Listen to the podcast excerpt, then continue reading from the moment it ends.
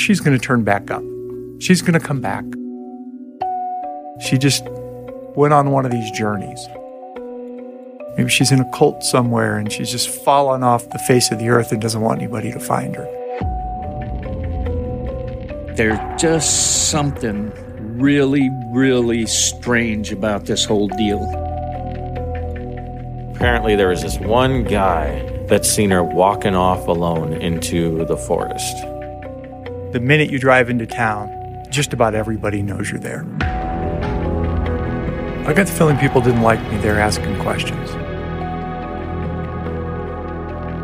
We all know in our hearts somebody did something bad to her. Up and Vanished Season 2.